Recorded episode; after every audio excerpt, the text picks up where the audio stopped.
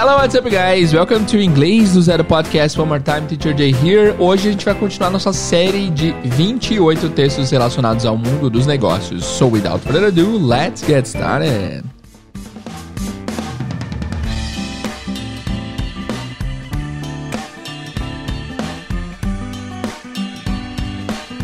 Hello guys, Teacher Jay here. Bem-vindos a mais um episódio aqui do Inglês do Zero Podcast. Esse é o episódio de número 161, 161 e, e hoje é o sétimo episódio de 28 episódios relacionados ao mundo dos negócios aí. Não exatamente o mundo dos negócios, mas são séries, pequenos textos que a gente vai aprender e todos têm certa relação com o mundo corporativo, tá? A gente ainda tá na parte de entrevista e hoje é o último episódio que tem a ver com entrevista, tá?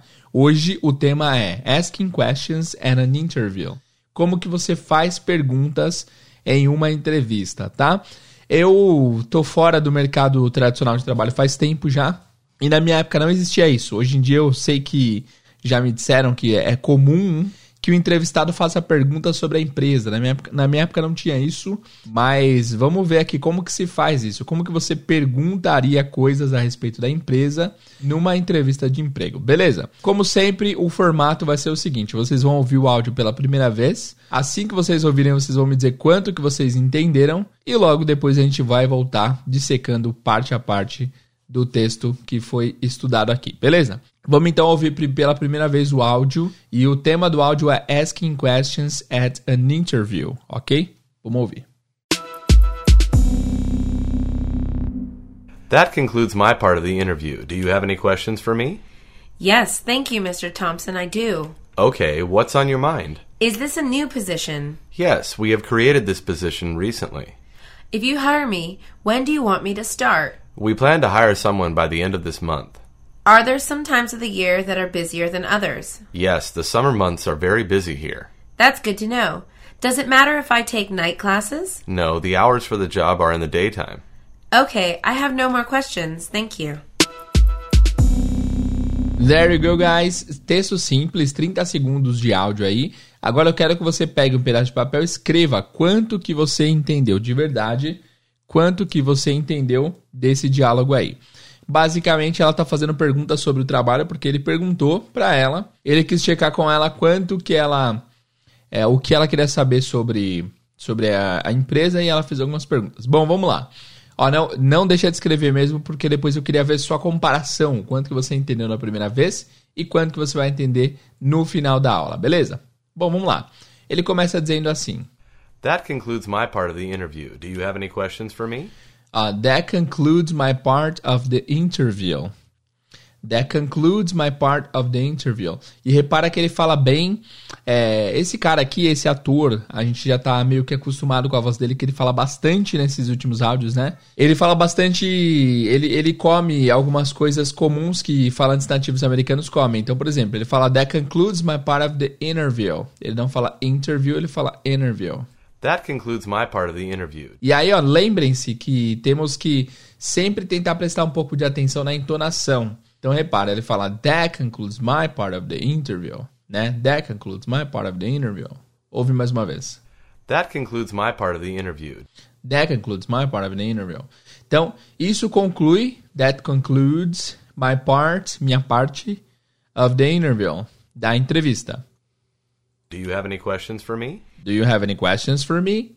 Lembrem-se sempre que vocês estiverem fazendo esse tipo de exercício, copiem entonação, copiem tudo. Qual foram as palavras da frase que foram entonadas? Quais palavras não foram entonadas? É uma entonação ascendente ou descendente? Então sempre vejam, sempre tentem notar esses padrões, tá? Então aqui você repara que ele está meio que subindo o tom, né? Do you have any questions for me? Do you have any questions for me? Do you have? Você tem any question? Alguma pergunta? For me? Para mim? Fácil, né? Gramaticalmente, vocabulário fácil, né? Então, that concludes my part of the interview. Isso conclui minha parte da entrevista. Do you have any questions for me? Você tem alguma pergunta para mim? Vamos ouvir de novo, mais uma vez, essa frase. That concludes my part of the interview. Do you have any questions for me? Yes, thank you, Mr. Thompson. I do. Yes, thank you, Mr. Thompson. I do.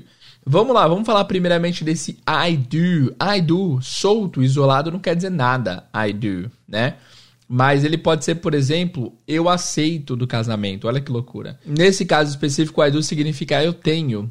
Então, assim, o do por si só não tem tradução. Ele é só o jeito de você responder com o verbo auxiliar. Independente de qual seja a pergunta, o do vai ser usado. Se tiver do na pergunta, o do vai ser usado na resposta. Por exemplo, se eu perguntar assim, ó, do you like playing football? Você gosta de jogar bola?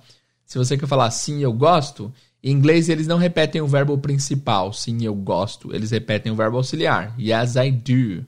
E não yes, I like, tá? Yes, I do. Do you watch the news? Você assiste jornal? Yes, I do. Sim, eu assisto. Então, de novo, esse do não é assisto. Esse do é o verbo auxiliar sendo usado como resposta curta, tá? Então, eles não falam yes, I watch. Eles falam yes, I do. No casamento também. Do you take uh, Mrs. Tanana as your wife? Yes, I do. Você aceita como sua esposa? Sim, eu aceito. Então, esse I do é sempre a resposta curta da pergunta que foi feita com o auxiliar do. Isso serve para outros, isso serve também para outros verbos auxiliares. Por exemplo, se for na terceira pessoa, Does she live here? Ela mora aqui? Yes, she does. She does, porque o does foi, foi usado na pergunta, né? Uh, can you help me here? Yes, I can. Sim, eu posso. Can sendo usado também aí. Would you like to drink some water? Você gostaria de beber um pouco d'água? Yes, I would. Sempre com o verbo auxiliar, tá? Então ela fala: Yes, thank you, Mr. Thompson. I do. Sim, obrigado, Mr. Thompson. I do. Lembrando que a pergunta foi: Do you have any questions for me? Você tem alguma pergunta para mim? Sim, obrigado, Mr. Thompson. Eu tenho. Ok. E aí ele fala: Okay, what's on your mind? Ok, what's on your mind? Aqui repara que o sotaque dele. Eu ouço esse sotaque numa professora chamada Jackie, que ela é muito legal. Ela é de Chicago ali. Eu só ouvi esse esse esse on, a preposição on com som de a nela, assim até hoje. Eu não reparei muito em outras pessoas não. Agora, ouvindo nesse cara também consigo ouvir. Então eles não falam on, what's on your mind. Eles falam mais aberto, what's on your mind. On. Ouve de novo. Mr. Thompson, I do. Okay, what's on your mind? What's on your mind? On, on. Esse an é o on, tá? Você vê que o sotaque da pessoa também pode influenciar um pouco. Ah, teacher, mas os gringos têm sotaque? Claro que tem. A gente não tem sotaque paulista, carioca aqui. Eles também têm sotaques diferentes dentro do próprio Estados Unidos, Inglaterra e tal. Então, nesse caso, o sotaque, o on, vira meio que um an. What's on your mind? Então, o que, que significa what is on your mind? O que está na sua mente. Esse mind, guys, não significa literalmente mente. Quer dizer, literalmente significa, mas na prática é o que está na sua cabeça, o que você está pensando. What's on your mind? O que, que você está pensando? O que, que você tem em mente? What's on your mind? Right? O que, que você está pensando? O que, que tem na sua mente? Aí ela pergunta: Is this a new position? Is this a new position? Você vê que legal que ela não fez um, um formato interrogativo clássico, né? Ela não falou, is this a new position? Ela fez uma entonação diferente. Is this a new position? Mas dá para saber que é uma pergunta pelo formato da frase, o porque o is veio antes do this. Então, sabe-se que isso é uma pergunta. Mas ela não usou a entonação certinha, a entonação interrogativa. Mas enfim, is this a new position? Mas ela fala, is this a new position? Essa é uma nova posição? Lembrando que position, nesse caso, é posição, mas é mais tipo vaga. Essa é uma nova vaga? Is this a new position? on your mind? Is this a new position? Yes, we have created this position recently. Uh, yes, we have created this position recently. Yes, we have created. We have created. Nós criamos. Lembrando que esse have created é o present perfect. Se você não sabe o que é o present perfect, volta aí no podcast. Recentemente a gente abordou esse tópico maravilhoso lá no episódio de número 150, episódio comemorativo. Então, we have created, nós criamos. Por que, que foi usado o present perfect aqui? Porque é uma coisa recente. Lembra que é, a gente sempre usa o present perfect para tratar coisas recentes. Então, yes, we have created, nós criamos this position, essa posição, essa vaga, recently, recentemente, recently. If you hire me, when do you want me to start? If you hire me, when do you want me to start? If you hire me. Aqui tem o seguinte, começando com a palavra if, duas letrinhas if, if é o equivalente ao nosso C do português, que também são duas letrinhas SE. E é uma palavra muito importante, aparece em várias estruturas. If, C, tá? E aí nós temos a palavra hire, H-I-R-E, H-I-R-E, hire, que significa contratar, contratar, tá? O oposto de contratar em inglês é fire, F-I-R-E, que você deve conhecer a palavra como fogo, né? Fire, fogo, mas também é o verbo demitir. Então, por exemplo, eu fui demitido no meu último emprego. I was fired in my last job. Tá? Então, hire, contratar, fire, demitir. Ela fala assim, ó, if you hire me, se você me contratar, when do you want me to start? Aqui eu quero falar um pouco, abordar um pouquinho esse é, esse objeto, esse pronome objeto depois do verbo want. É muito interessante e é um uso que não é tão recorrente assim. É... Aliás, é um uso que é recorrente sim, mas ele não é usual, ele é diferente do padrão. Então, por exemplo, se eu quero perguntar o que você precisa que eu faça. Então, quando você quer falar, por exemplo, é, eu quero que você saiba em inglês. Eu quero que você saiba. Vamos, vamos quebrar palavra a palavra. Eu quero, I want, que você saiba. Esse que, uh, a gente pode usar sempre o that para que, tá? É o that mais neutro, é o que mais neutro. I want that you know. Eu quero que você saiba. Só que assim, em inglês, esse eu quero que você, esse que não existe. Vai ser sempre eu quero e já o objeto. Por exemplo, eu quero que você saiba. Em inglês vai ser eu quero você saiba. Não é que você quer a pessoa, eu não quero você, eu quero você. É como se fosse eu quero que você, mas sem o que, né? Então eu quero que você saiba vai ser I want you to know. E depois vem o infinitivo. I want you to know. Seria basicamente eu quero você saber. Eu quero que saiba em inglês seria eu quero você saber. É uma construção um pouco diferente dos outros, mas acontece também com o verbo need, por exemplo. Eu preciso que você me ajude. Lembra que não vai ter esse que, vai ser então em português assim: eu preciso você ajudar-me. I need you to help me. I need you to help me. Isso aqui é uma, é uma construção bem diferente. Eu abordo essa construção aqui lá no curso. Lá no curso tem uma aula só sobre isso. É, tem alguns verbos, poucos verbos que usam essa construção, mas enfim. Aqui a gente vai se ater ao want. Vai ser então want, e aí quem você quer que faça, já vem logo depois do want, e depois vem o infinitivo. Então, por exemplo, when do ela fala assim, ó, when do you want me to start?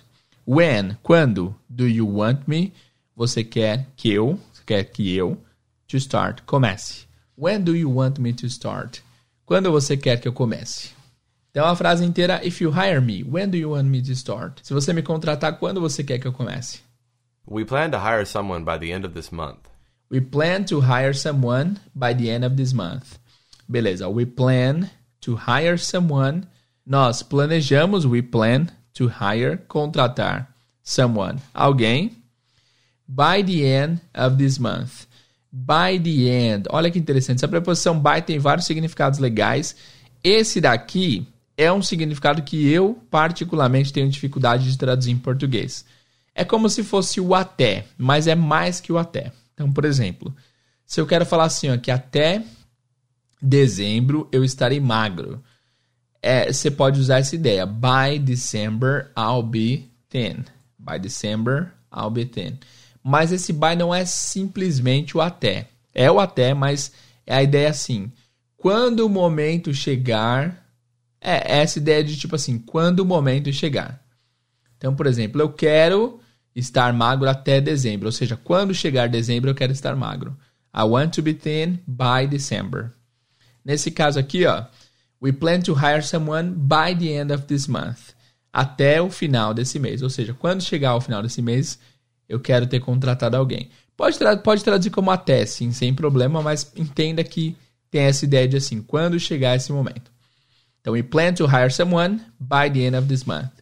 Nós planejamos contratar alguém até o final, by the end of this month, deste mês. Beleza? Próxima frase. Are there some times of the year that are busier than others?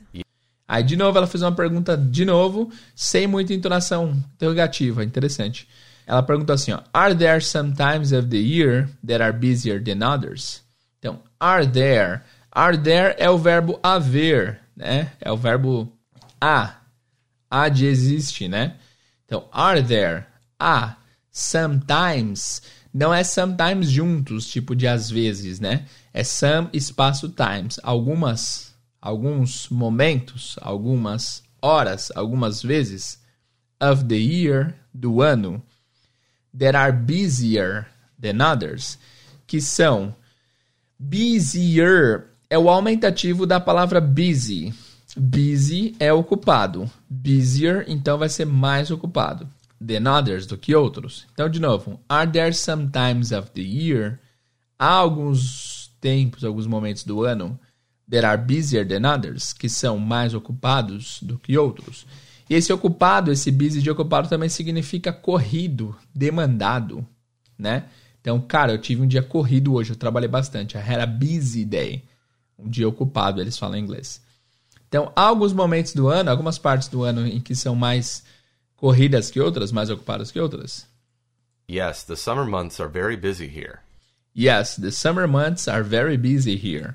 Yes, the summer months, months Aqui, lembra, numa, numa aula recente, a gente ensinou você como pronunciar meses, né?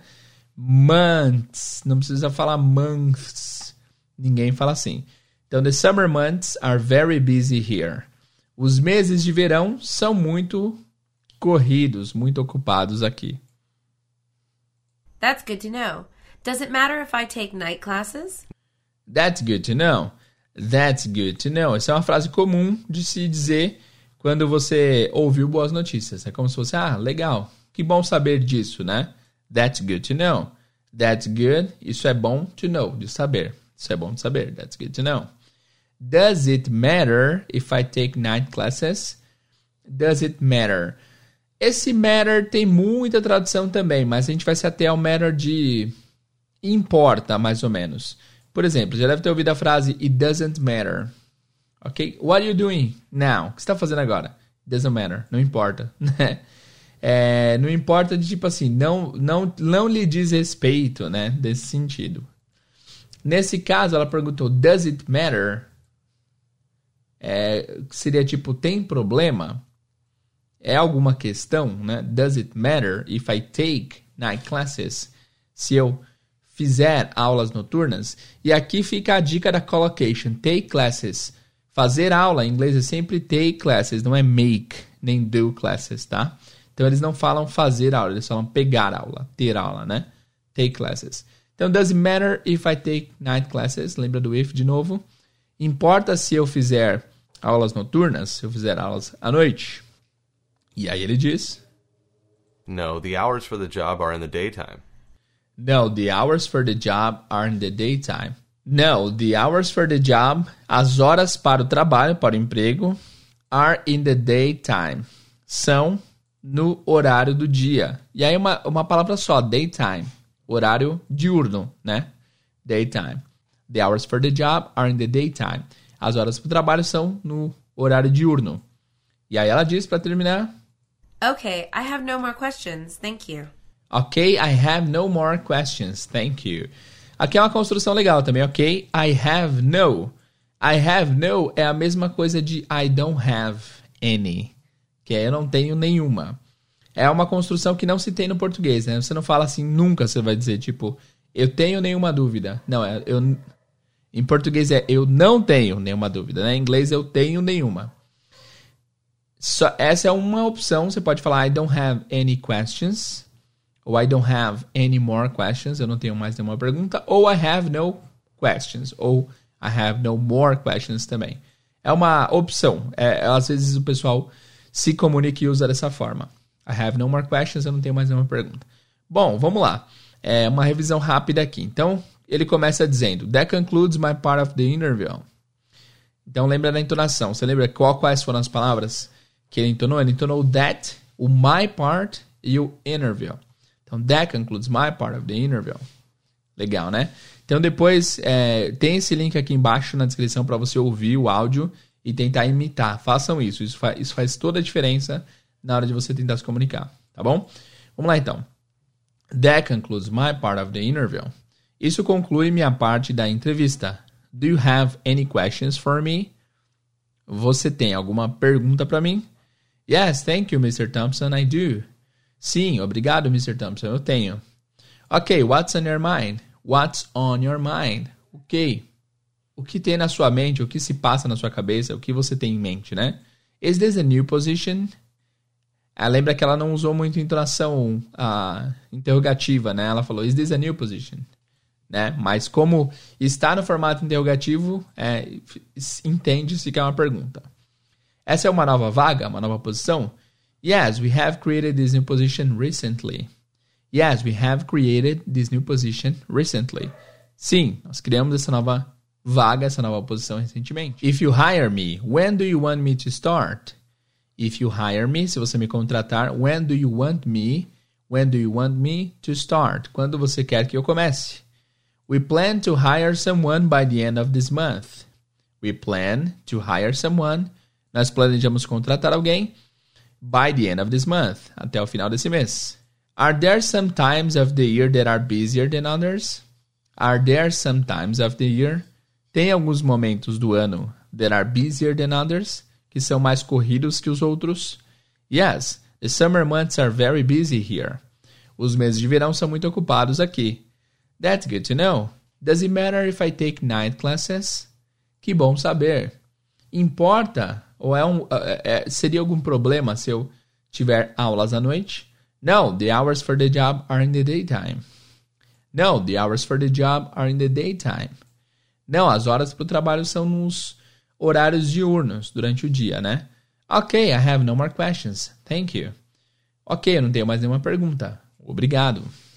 Beleza, deu para entender? Guys, agora, como de costume, a gente vai ouvir de novo esse áudio simples, né? Bem pequeno, mas com várias, é, várias questões importantes a serem abordadas. Espero que vocês tenham aprendido alguma coisa na aula de hoje. Vamos ouvir de novo o áudio? Let's do it. That concludes my part of the interview. Do you have any questions for me? Yes, thank you, Mr. Thompson. I do. Okay, what's on your mind? Is this a new position? Yes, we have created this position recently. If you hire me, when do you want me to start? We plan to hire someone by the end of this month. Are there some times of the year that are busier than others? Yes, the summer months are very busy here. That's good to know. Does it matter if I take night classes? No, the hours for the job are in the daytime. Okay, I have no more questions. Thank you. Então é isso, galera. Não esquece de ir lá no Instagram e me dizer quanto que você entendeu da primeira vez, quanto que você entendeu da segunda vez, tá? Muito importante. Espero que vocês tenham gostado desse episódio de hoje. Eu também gostaria que vocês me dessem um feedback no seguinte sentido. Diga para mim se você aprendeu alguma palavra nova no episódio de hoje. Então, você pode ir lá no Instagram e dizer, olha, aprendi a palavra uh, by the end, até o final. Aprendi a palavra what's on your mind, que é uma frase, né? O que tem na sua mente, enfim. Sempre vai lá no Instagram e nos diga o que, você aprendeu de novo na aula de hoje para ver se essa aula foi realmente uma aula válida para você. Beleza? Guys, é isso por hoje então. Muito obrigado por ouvir o podcast. Não esqueçam de pregar a palavra do podcast, indicar o podcast para alguns amigos que estão querendo aprender inglês. Muito obrigado pela sua audiência. vejo vocês no próximo episódio. See you guys and bye bye.